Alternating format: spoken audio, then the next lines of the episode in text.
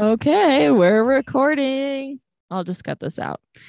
Hi, everyone. I'm Danielle Green, and I am the host of the Discuss with DG podcast. Today's episode is special to me because not only is it the inaugural episode of Discuss with DG, but I've got two very special guests.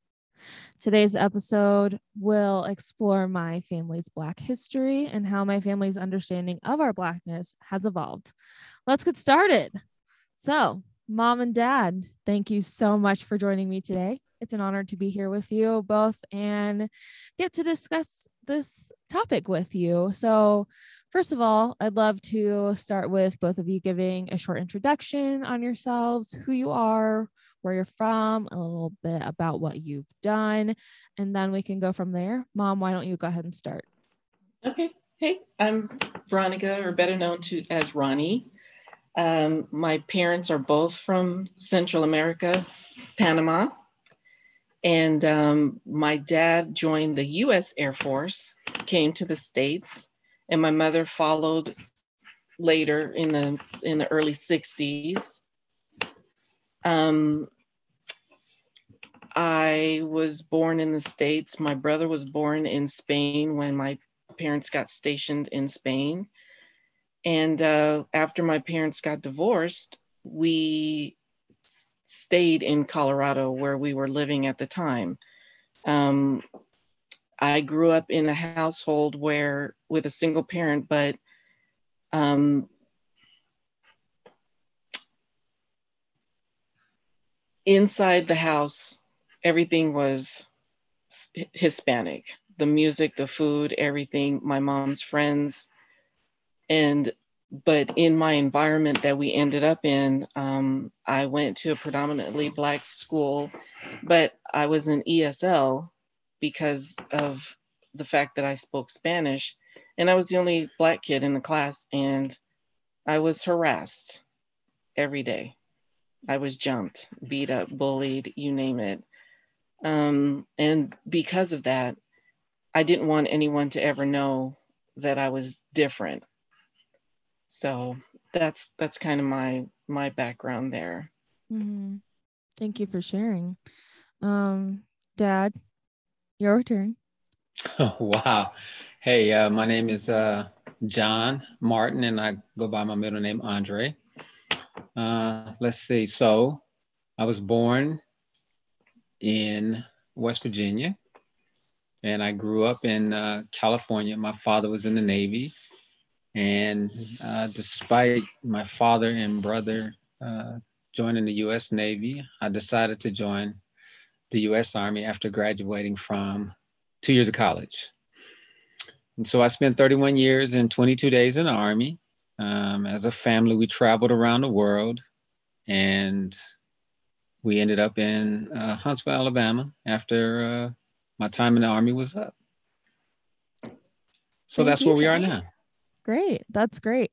Um, so, you know, just to give folks a little bit of context, I did speak with both of you last week asking you questions about, you know, what race conversations look like um, at home. But as we started talking, we realized that we didn't really have those conversations. Um, and so I think, you know, to start, I would love if both of you would share, and mom, you kind of already did a little bit of that, but share, um, you know, what your experience being Black people in America was like growing up. You want me to go first? Sure. I'll go first. Well, it was interesting because um, going to coming to the states, back to the states in the '70s, you're watching, you know, the Black Power movement. Um, so, you know, civil rights, all those things have come down, but now you got the Black Panther, and there's a lot of shows on TV. You know, Sanford and Son, and That's My Mama, and just all kinds of great things going on on TV but for me because i was raised so differently because my parents weren't from the states i, I didn't grow up with pretty much everything i learned about being black. I learned from watching tv and just observing my surroundings. But the problem was what I was seeing as far as like the Black community fighting for the right, fighting for them to have equality, fighting for, and I say them, that's a habit. My mom always said them.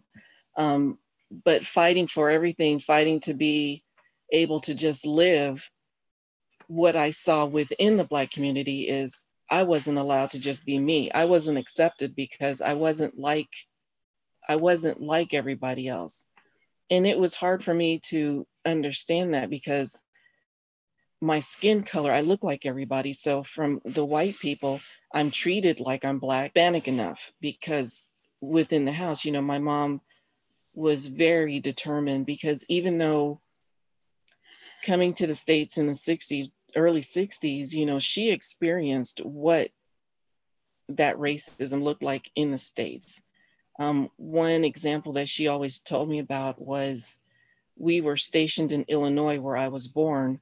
And when my dad left to deploy and she was taking the bus back to New York to be with family, she wanted to go in and warm up the baby bottle, but they wouldn't let her in. So she had to keep the bottle in between her legs to warm it up to feed me. So I think all these different experiences that she witnessed herself, you know, she stressed, you know, we had to get an education. We had to speak clearly, even though my mom had a strong accent. still does. and she still does. Um, mispronounced words, but my brother and I could not even remotely speak any other way because she would clearly tell us, I know what it sounds like.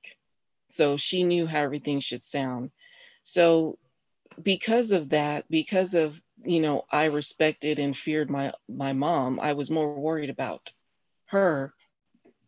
I got teased. I was a wannabe. I was an Oreo. I was just you you name it from the black kids.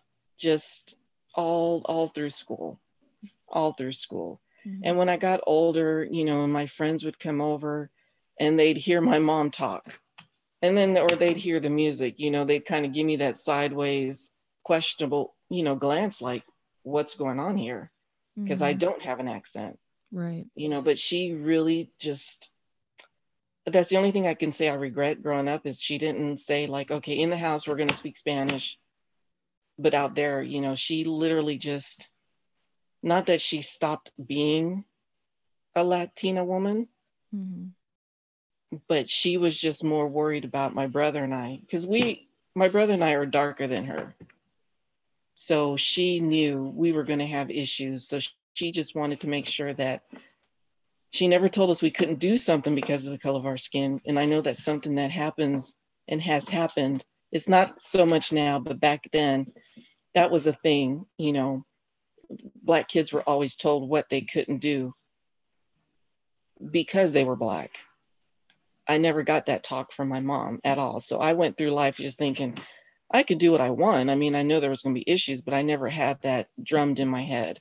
Mm-hmm. But it's unfortunate that I took not understanding, not until all these things started going on last year that everything really, really came to the forefront and you started questioning that it dawned on me that I really didn't have the Black experience. My parents didn't come from the States, so we didn't live, you know, I didn't grow up with, you know, the Black family, the Black church, aunts and mm-hmm. uncles, and everybody living around me, and cousins, and, you know, neighbors, and where you're, you're kind of, even though there's hardship, you have that security yeah. I didn't have the security. You know, my mom's friends were all Hispanic. They were all shades from the whitest white to the blackest black, but everyone spoke Spanish.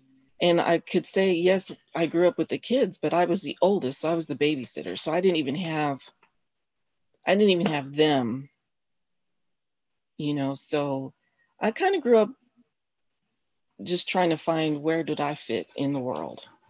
And mm. unfortunately, that's a my perception was very skewed and I brought that to you. You know, yeah. when I met your dad, I was so shocked that here was this black guy talking about, oh, the family went skiing, you know, they went boating, they had horses, because every black person I ever ran into was, well, skiing, that's for white folks. Everything was for white folks. Anything I was interested in, it was like, oh, wow. And I never understood, like, what the hell does the color of your skin have to do with you being able to go skiing or mm-hmm. whitewater rafting or, you know, anything? It just, I didn't understand. Mm-hmm.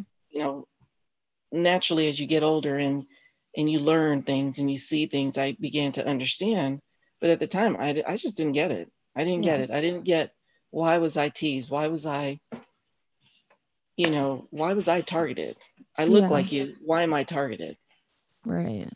So I was very, very shocked and impressed that, oh, there are actually, okay, you know, people are out there actually doing things. Yeah, that's interesting. And I want to come back to that. But um dad I do, I do. You, you can say my brother, you can say Uncle Jimmy. Huh? You can say Uncle Jimmy. What about Uncle Jimmy? Instead of saying my brother. Oh. It's, Your a, it's fine. Jimmy. Sorry. Yeah, it's okay. You don't I think that's fine. okay. Anyways, dad, um, would love to hear what it was like growing up for you as a black man. Well, so you know, after we had our conversation, I had a conversation with grandma mm-hmm. uh, about you know us not having those true conversations in my house. Um, and you know, obviously, you knew that I grew up in a military family, and I grew up uh, in you know, as far as I can remember, um, in San Diego. You know, the majority of my life. You know, although we lived in different parts of California and different parts of the world or the country. Um, you know, it's primarily San Diego. Uh, and, and so I asked my mom, you know, why we didn't have that or did we have those conversations? And, you know, what she told me was, you know, um, we ended up selling the house because of the, the neighborhood we lived in. My dad was like, either sell the house or lose your sons because it was gangs all around our in our neighborhood. That was in know? San Diego? Yeah. Yes. Oh, interesting. Okay. Uh, and so it, it was pretty rough. I mean, you know, you would go to the park to shoot some hoops or whatever, and it was just straight gang infested. And you know, you know, we lived in a nice neighborhood, but you know, just up the block was, you know, it was gangs everywhere. Mm-hmm. Uh, and so my dad decided that it was it was more important to to move out of the neighborhood, and so we ended up moving. Mm-hmm. Um, but you know, growing up uh, in military housing, um, went to a what could have been a predominantly white school, but there were a lot of you know different races there. But you know, um, I grew up I grew up with everybody, so we we didn't really have that. You know, when you know um, it, it was different. You know, it was different. I don't think it was a need to have at that time the conversation because you know my father being in the military we you know hung around everybody you know. Mm-hmm. it, it, was mm-hmm. like you know you say the it, it took a village to raise a, a, child. Well where i grew up uh, everybody took care of everybody yeah. right?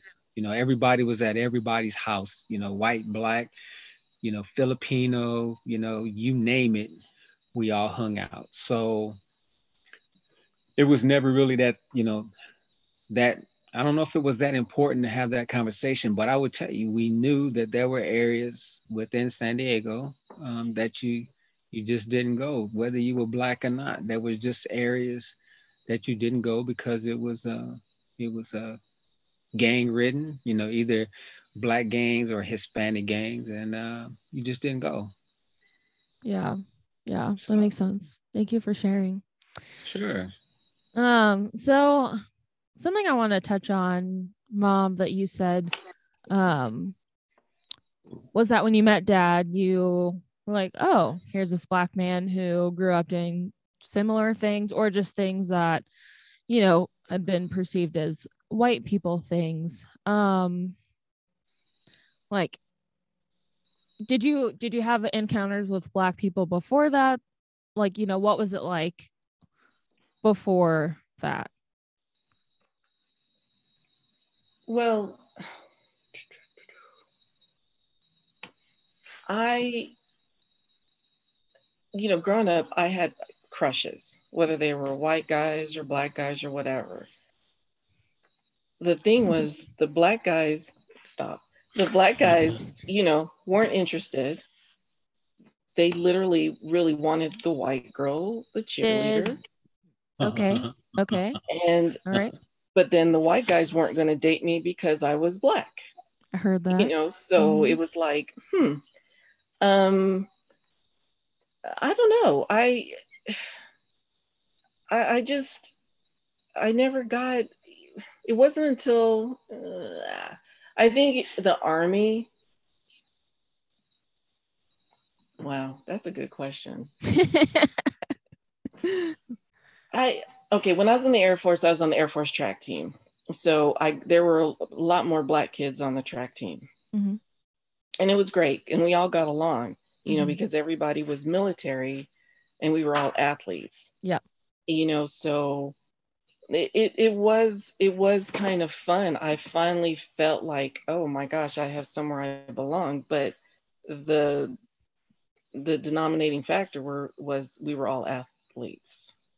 Mhm. So I don't know. Um, like I said, I never felt I never felt like I was welcomed. But being an athlete, I I was in that community, you know, and Mhm. the majority of people were black. So there was that. And then I was good. Mhm. You know, I was popular in high school because I was very good in track and field and I was in the newspaper. I would get called at school, pulled out of class to get interviewed by the news. And so, yes, I was popular in that sense, but only because of that. So when you say that, you know, you were only popular because you were an athlete, um, or you say that, you know, black guys weren't interested in dating you, is that something? So first, let's let's break that up.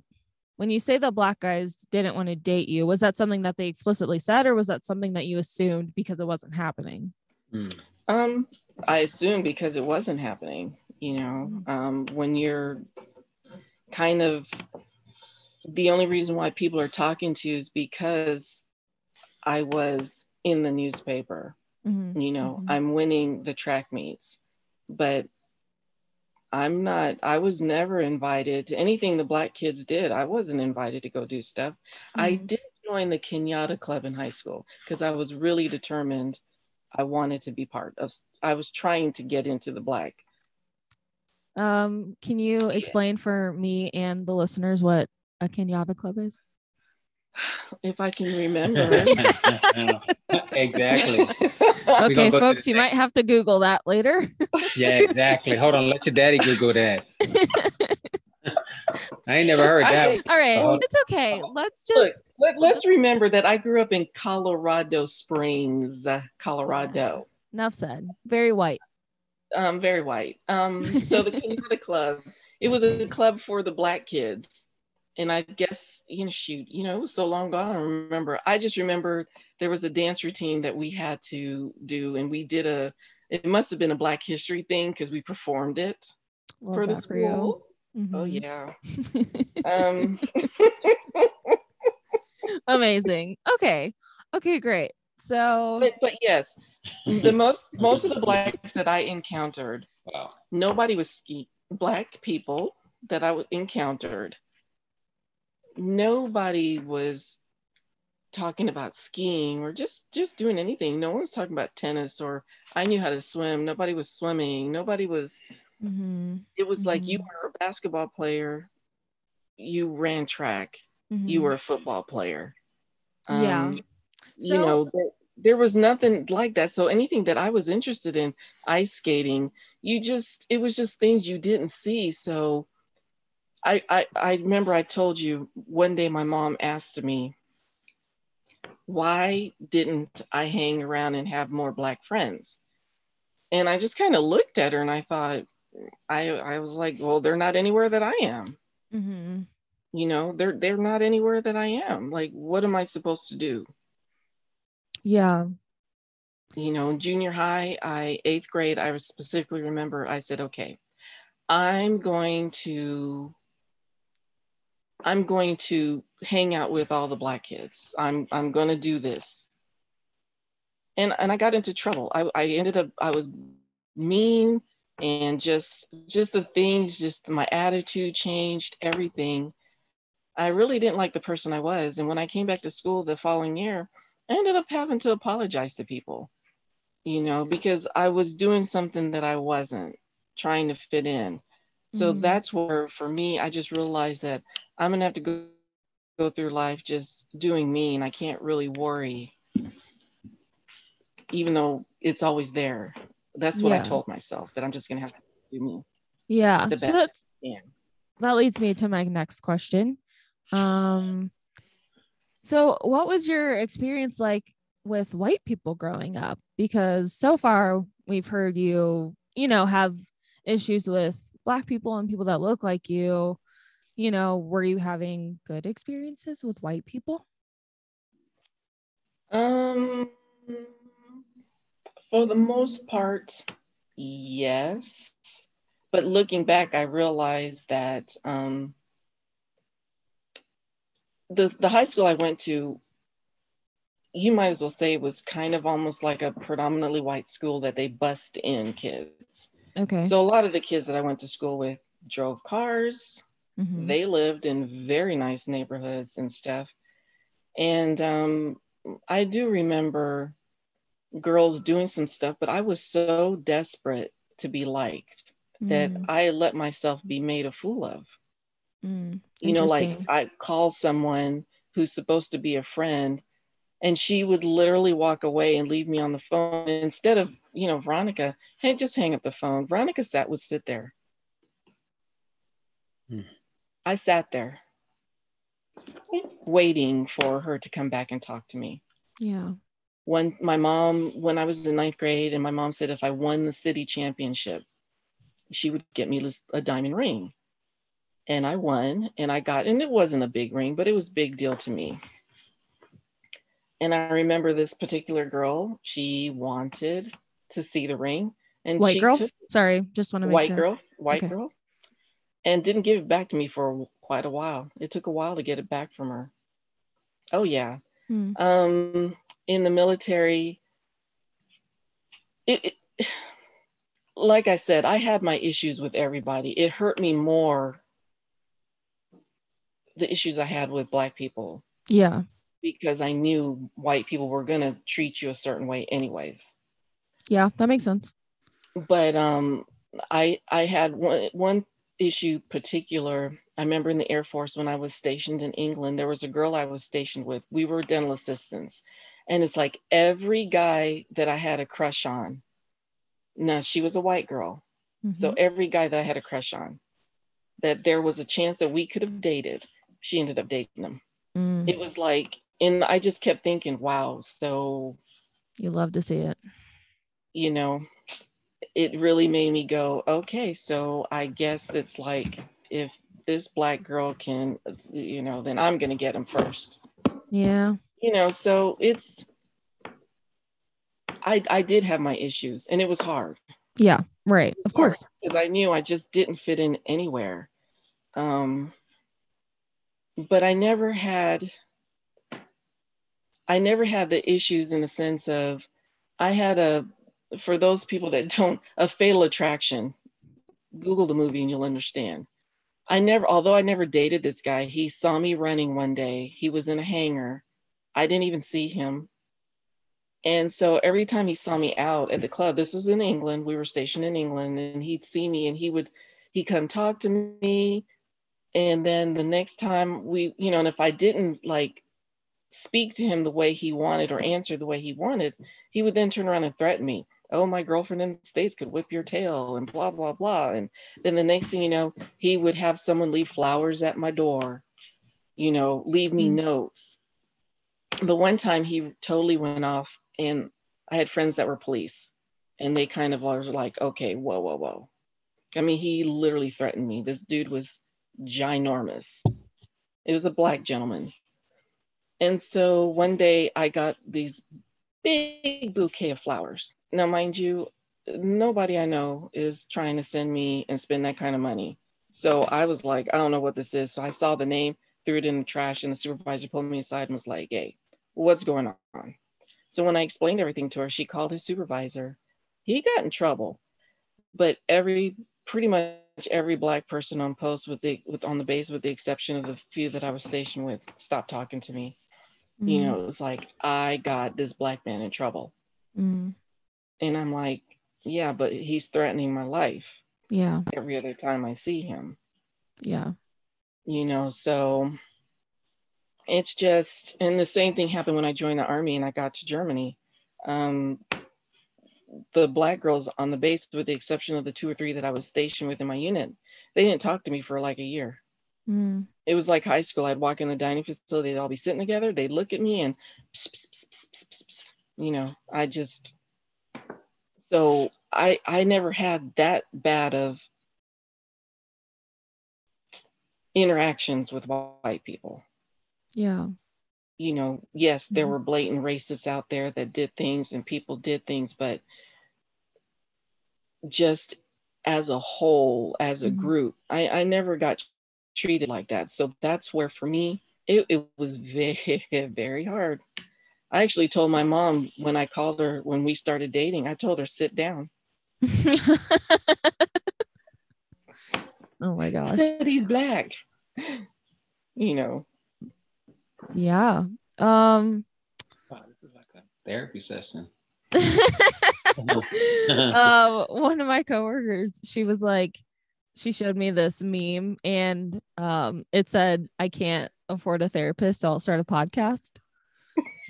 so, which is funny, but I am in therapy also, people. All right. So, Dad.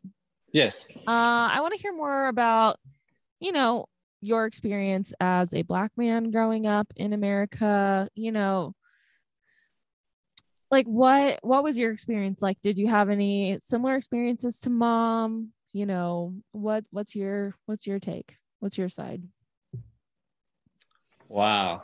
Um well, you know, I tried to do everything that everybody was doing, you know. So growing up in a, you know, a like I said, a military community, if, if folks are going skiing, I'm going skiing. You know, if if they're right, if they're racing BMX, I'm racing BMX. You know, if they skateboarding, I'm skateboarding. If you know whatever they're doing, I'm doing. Um, and you know you you know you have from time to time you know you had your your issues but i don't know if my issues were as deep as as your mom's you know uh, mm-hmm. I, I dated white girls i dated filipino girls uh i mean you know I, I dated black girls you know i you know um as as as grandma says I, I i grew into myself you know i you know you know now and i look back you know 30 or 40 years ago i was like ooh it was probably rough you know? Um but it, was um it wasn't you know i don't know if i had as many issues as as as your mom did you know mm-hmm. simply because growing up in like i said growing up in the environment that i grew up in it wasn't a white neighborhood it wasn't a black neighborhood you know it, it was a melting pot you know mm-hmm. you you know all my friends for yeah. the most part Right. Um, that and I'm still friends with them. Um, white, black, Filipino. I mean, you know, we we all just got along and and you know, so you know, there were some, you know, there were some racist issues in, you know, growing up in high school, you know, you know, you had the stoners and everything. But the thing was is that those of us that hung together squashed that and we squashed yeah. it quickly, you know. So it was, you know, it wasn't you know, the black guys versus the white guys. You know, it was those of us that hung out together, squashing the issues together. Mm-hmm. Um, so, you know, there were areas that I just didn't I didn't go to. You know, I there were black neighborhoods I didn't go to unless I was with my um my black friends that lived in the neighborhood. I didn't go over there by myself. You know, I yeah. there were places I just didn't go by myself, and there were places you just didn't go after dark. So, you know, like I said, you know, I I, I wanted to grow up doing everything that I that I could do. Mm-hmm. You know, um, and I didn't want to limit myself, you know. So when I told your mom that, you know, we own boats and we own horses and we went skiing and, you know, I I did everything I could do. I boogie board, I surfed, and, mm-hmm. and you know, because that's what my friends did. And it wasn't, right. you know, so if anybody was rolling out, you know, everybody was rolling out. It wasn't, right. you, know, you can't go because you're black or you can't go because you're white. It's like, hey, if, you, if your mom and dad say you can go, let's, you know, you can go. You know, so I think my my environment was a was a little bit different. Yeah, my father was in the military, and you know he was gone just like everybody else's dads in the military were gone. You know, so yeah. for the dads that were home, um, you know, or the parents that were home, you know, they kind of looked out for each other. You know, so it was um it was different. Yeah, yeah, to say the least.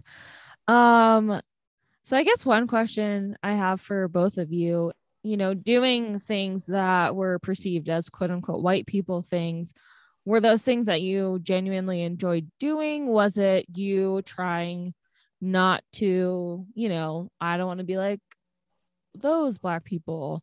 And I'm saying those black people because I've had that mentality before of like, I, I don't know like the media perceives black people one way and so you do mm-hmm. everything not to be perceived that way so like when you right. were doing those things uh, like did you have that mindset or did you just simply enjoy no. doing them for me it was no for me it was i enjoy doing it you know mm-hmm. i ice skated i i mm-hmm. would have loved to have been an ice skater yeah i wanted to do gymnastics you know i wanted i would have loved to really be skied you know yeah now that monetarily is what kept me from doing it more yeah. growing up but no i i had no it, i didn't i wasn't worried about what you know mm-hmm.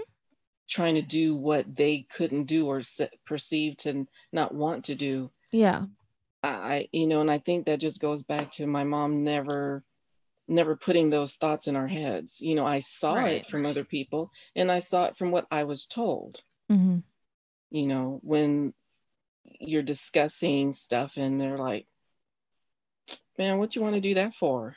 Mm-hmm. you know, only white folks do that. And it's like, yeah. okay. But, you know, it, no, it, for me, it was, those are the things that I was interested in and I would like to try and do it.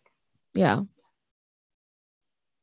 Hey, so I think, I think it's the same thing, right? You know, so you know when when when your uncle and i uncle mike and i started you know racing bmx you know we raced with with sonny and his brothers and stuff. Mm-hmm. and and you know didn't see a whole bunch of brothers until we started going to different places. And then we started seeing you know other black guys out there. I mean that could that could really get down. That could really yeah. race you know? So it's like it wasn't you know yes i listen to rock and roll music you know and some in the beginning so in the beginning it was, yeah, that's right.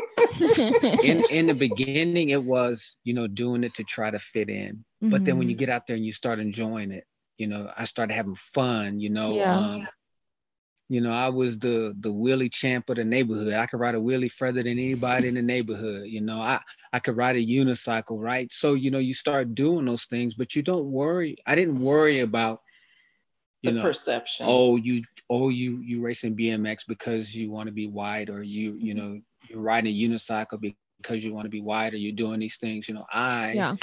wanted to have fun I wanted to be able to experience those things and like I said you know it's you know just because both of my parents worked didn't mean that I always had a chance to do everything. You know, I did what I could afford, and and so whatever I could afford to do, you know, that's what we did. But mm-hmm. you know, it was never, oh, you know, my parents never said, "Oh, you can't do this because you know only white people do that."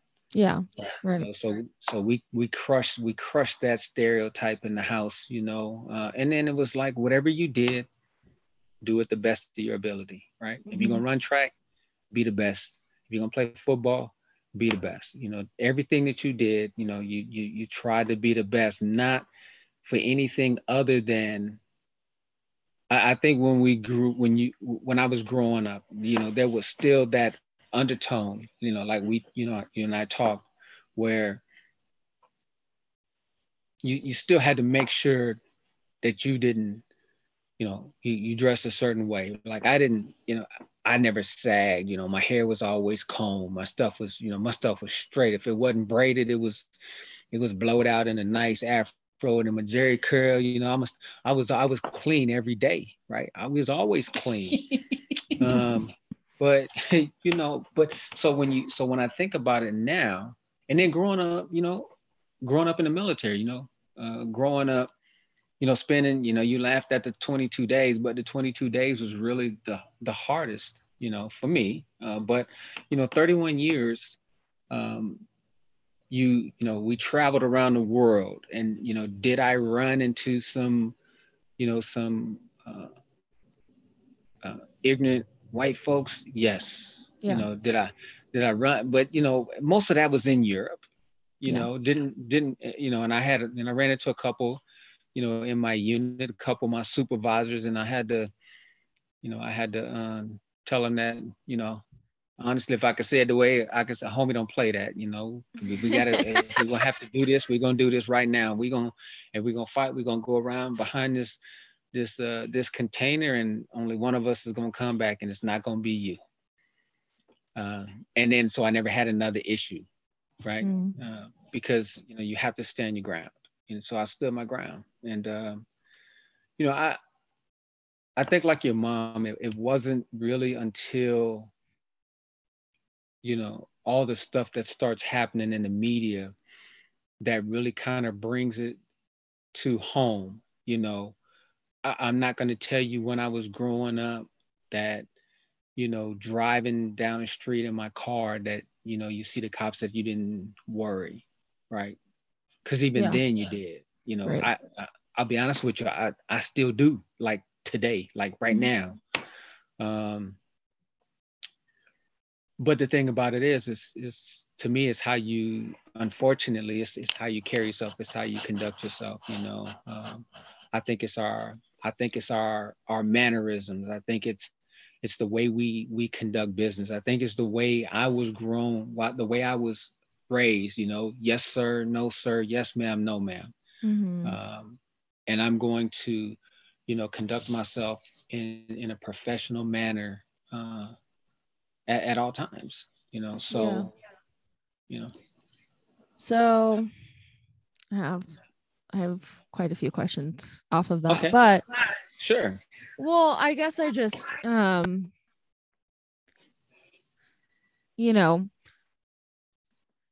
do you like does it make you feel tired that you do have like you know you have to carry yourself like probably well not probably like you know several standards higher than yes. white people. Exhausting. Let, let me give you let me give you an example right? So yes, probably please. about a, about a year ago maybe a little bit more than a year ago um, your mother and i went out with some friends. We went out to dinner with some friends. And we met at this spot and then we left that spot and we went to another spot. And so we you know kind of you know bar hopped. Oh it's when yeah. we first got here. We were with holly and bennett okay. And, and, and so we um we go into this spot we we come out and they say hey we're gonna go to this spot across the street. So you know it's kind of a you know a square you know it's mm-hmm. downtown huntsville and there's and there's like three there's like three bars in one building. Right. Okay. so we're getting ready to go and the guy says hey you guys can't bring these drinks and so your mom and and, and them they had drinks so they stood outside they drink their they drank their stuff and then you had to go by and then the bouncer you know he's standing right there so it's a white guy and you know it was kind of it was kind of cool that evening so i had on a, nice jacket a, a scarf and my gloves and so so the only people that were of color was your mother and I, right? And mm-hmm. so um, we were going through the this the little bootleg security guy, and he looks at me and he asks me, "Do you have a knife?" And I was like, "Uh, no, nah, I don't have a knife." Yeah. So it just so happened that that night, and I always carry one on me right? I, I, always carry one on me in my pocket. I mean, just just so that's just something I, I learned in the military, right? Something mm. ever happens, like if you are in a car accident, you know, you can cut yourself out, right? So I carry totally. one. So I didn't have it. Um, I said, no, I don't have a knife. He's like, okay. And so we all get in there and um, your mom and, and uh, Holly was standing there and they're like, well, what's up? I said, man, dude just asked me if I had a, a knife. And, you know, Holly just looked at, she's like, oh, let me go ahead and talk. I'm like, no, don't worry about it.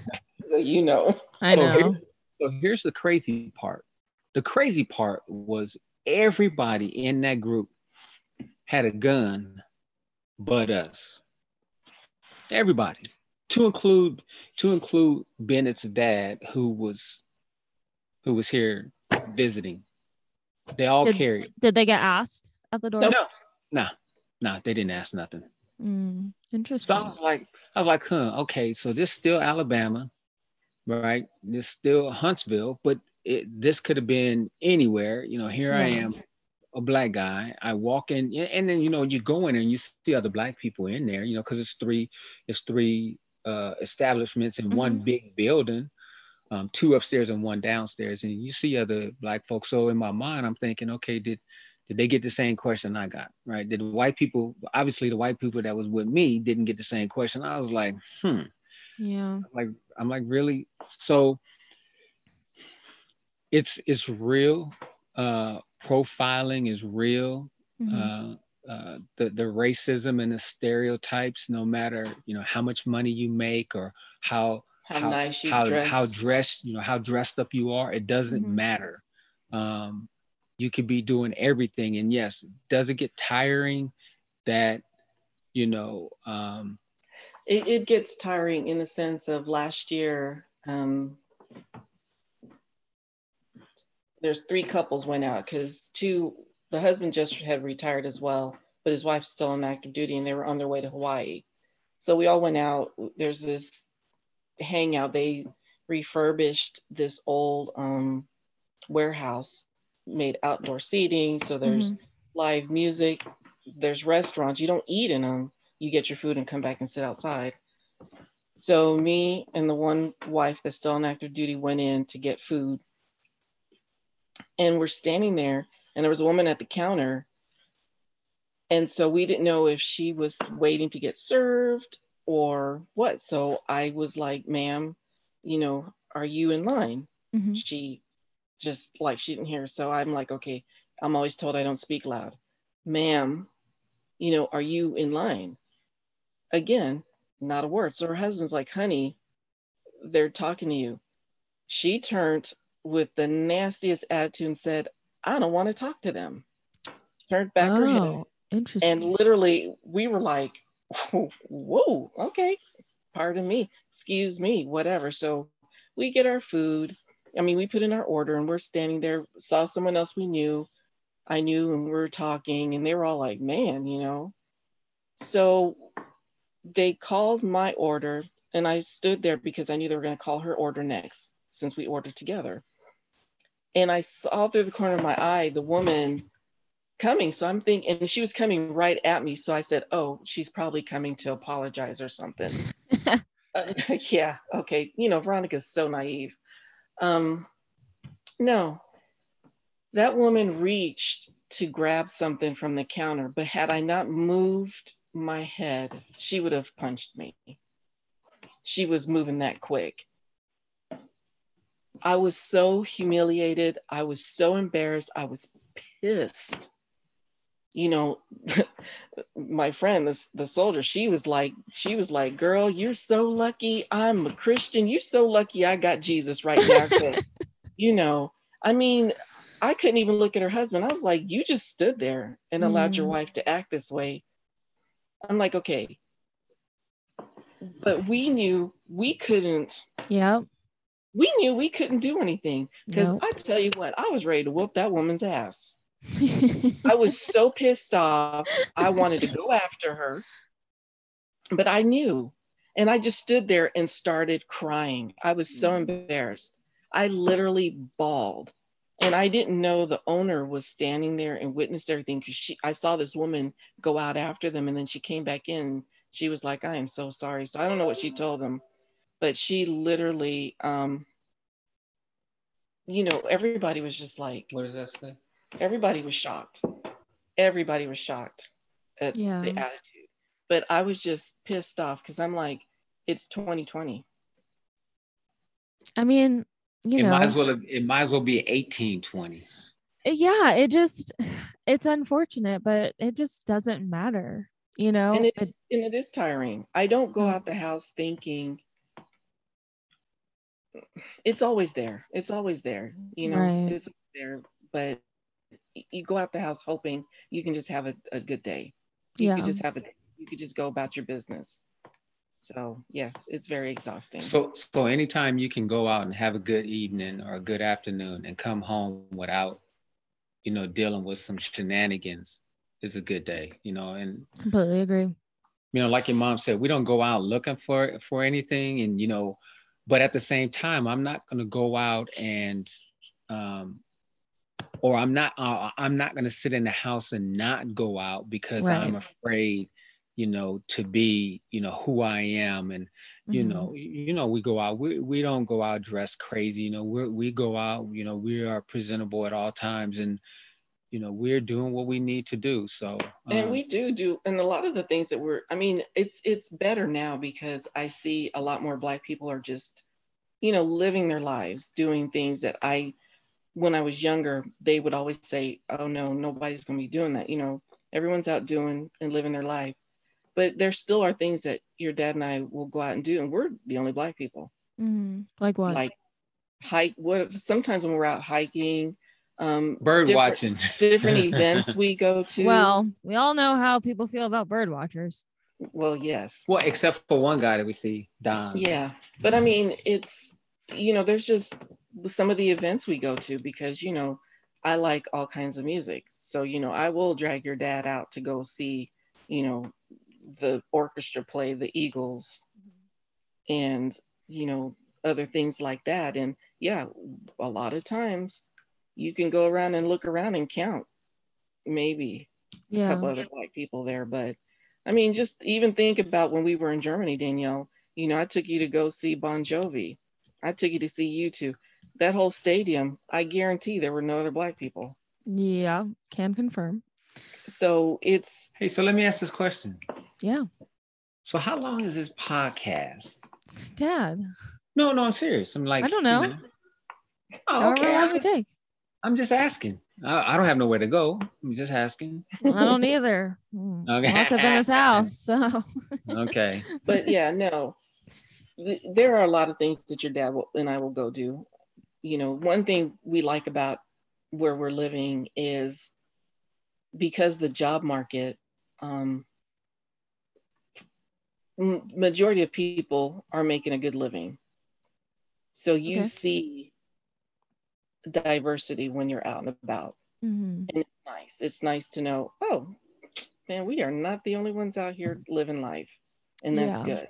so when you say living life, what does that mean to you, mom? What does it mean to me? Hmm. Um,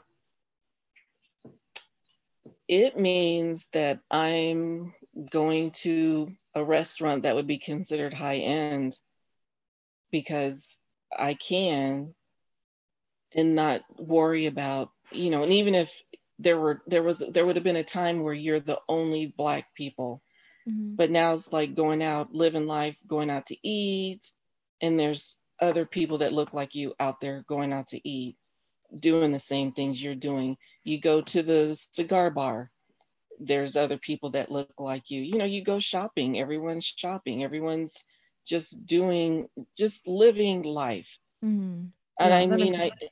And i know and i'm not trying to you know discount the people that are having a hard time but i just mean period in general it's just nice that you know things are getting a little bit better where yes you're going out and you're seeing people that look like you just doing everyday stuff Yeah, no, absolutely. And I'm I'm glad that you said that because I mean, honestly, I live in Denver, Colorado.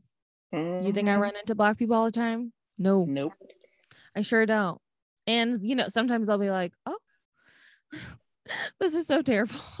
I don't know if it's terrible, but even like if Ben and I see a couple that look like us, I'm like, "Oh my gosh, we were at the park and there were like four couples that look like us." You know, like uh, yeah, so I get it. I get it. Or, you know, just when I see black people thriving and skiing, yes you yes. know, love it. I mean, You love to coming here and coming here, you know, we have a Whole Foods.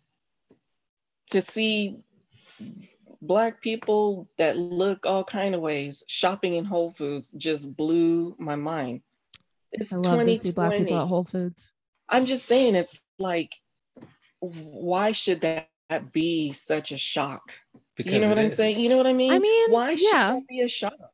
Well, It's right. You know, store, but we say 2020, but we all know that America, it, sure, I, I I don't even know that I would say that it's better. It just looks different now. it looks different. Right. It just looks different, and so Yes. it's hard to say, "Oh, come on, it's 2020, it's 2021." But I mean, that doesn't matter. That doesn't mean anything Mm-mm. because I mean, yeah, look at what last year did. Speaking of last year, yes. question for you both. Okay. You know, so both of you said last year things coming up in the media, you know, made you more aware.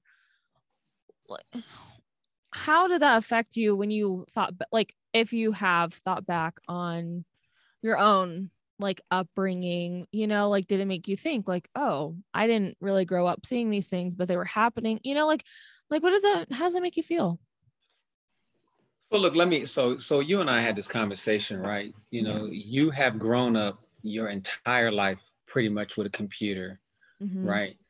And so whether it's a computer or or a cell phone or a TV, every time you turn on something, your information is instantaneous, right?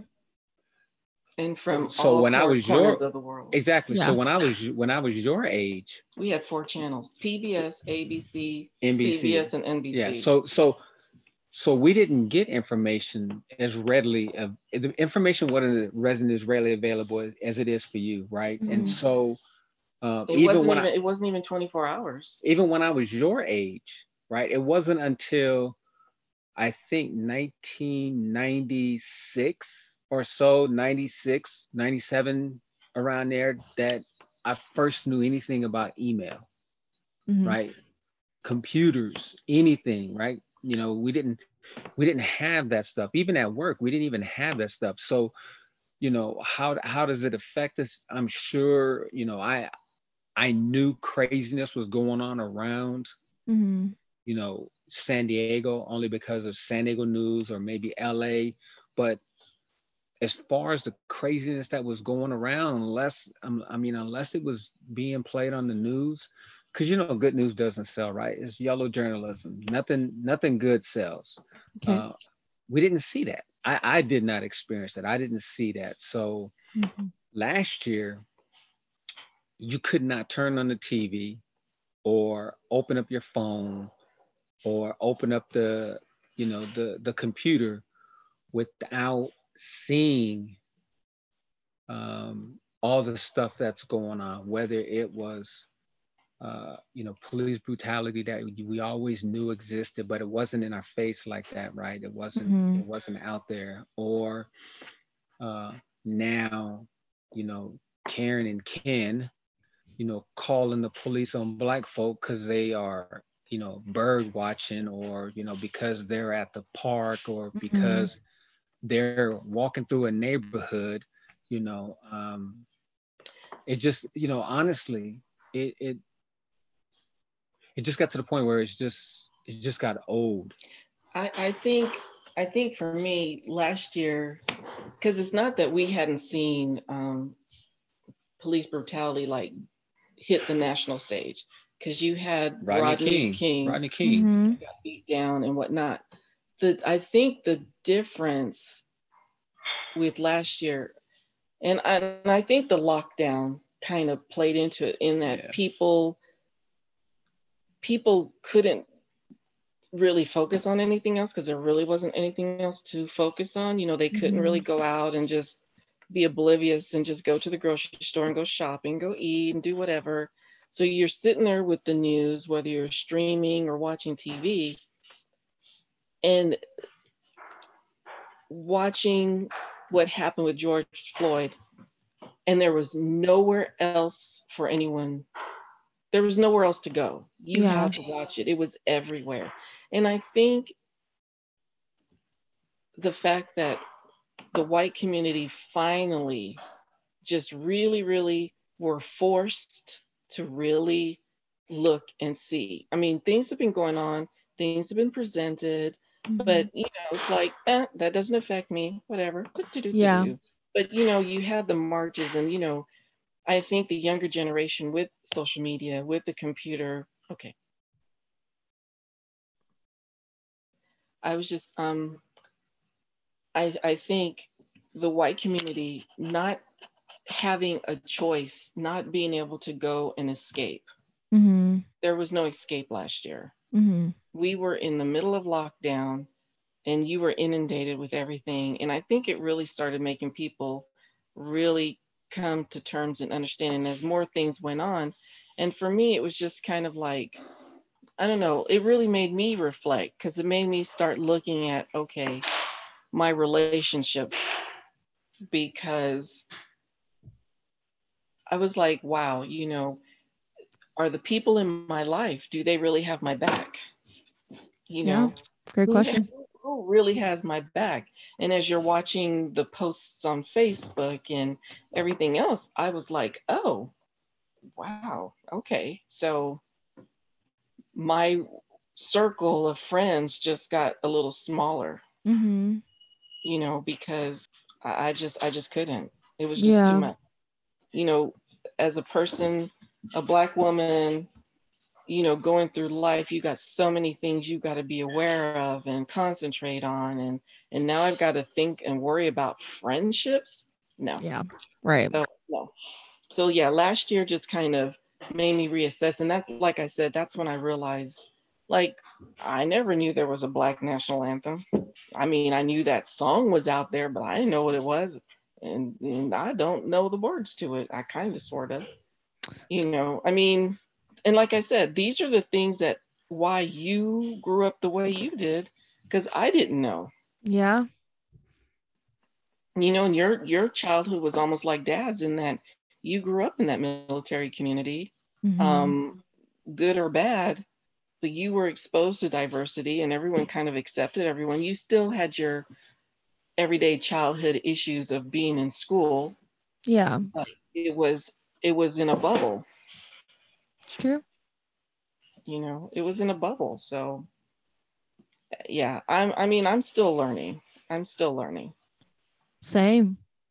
you know Same. my my i have four five black female friends and i met them all well the majority of them i met in 2011 when we came back to the states Yeah. You know Mhm. that's the first time i've had good black female friends minus the two girls from high school Yeah. because we had the same interests so we were in the same category Yeah. even though they had black parents but we were we three were in the same category in high school but other than that Yeah. This is interesting. This is Good stuff, y'all. Because like when I met your dad, I told his I told Uncle Mike, I said, I'm actually surprised he wasn't married to a Filipino girl. And your and your dad didn't realize he didn't believe that I was Hispanic until he spoke to my mom. Yeah. And then he was like, Oh, oh, snap. Yeah. Not to mention he calls me the whitest black girl he's ever met, but that's Well, okay. that's that's not okay, but um maybe that's another topic Hey, that's- day. That's a that's a in the house thing. That's never a public thing. So well, I don't know. Mom said it on the podcast. Do I have to edit it out? no. Nah, All right. Okay. You heard it here first, folks. that's right. um, well, I think that this has been a wonderful discussion. And thank you both so much for being willing to share. I'm excited for people to listen to this. Um, and I think I think this is just a starting point for a lot of conversations to be had. Um, so thank you both so much. Well, thank Absolutely. you. Thank, Thank you, you for, for trusting us. us. Yeah. Yes, Thank you. of course. Thank you for the softballs. yeah, I'm not on Oprah's level yet. Uh, Yeah. Don't worry. As I practice, I might Oh, watch oh, out please, for you- folks. That's all for this week's episode of Discuss with DG. Be sure to follow along on social media at Discuss with DG or visit the website. See what's coming up next. Until next time.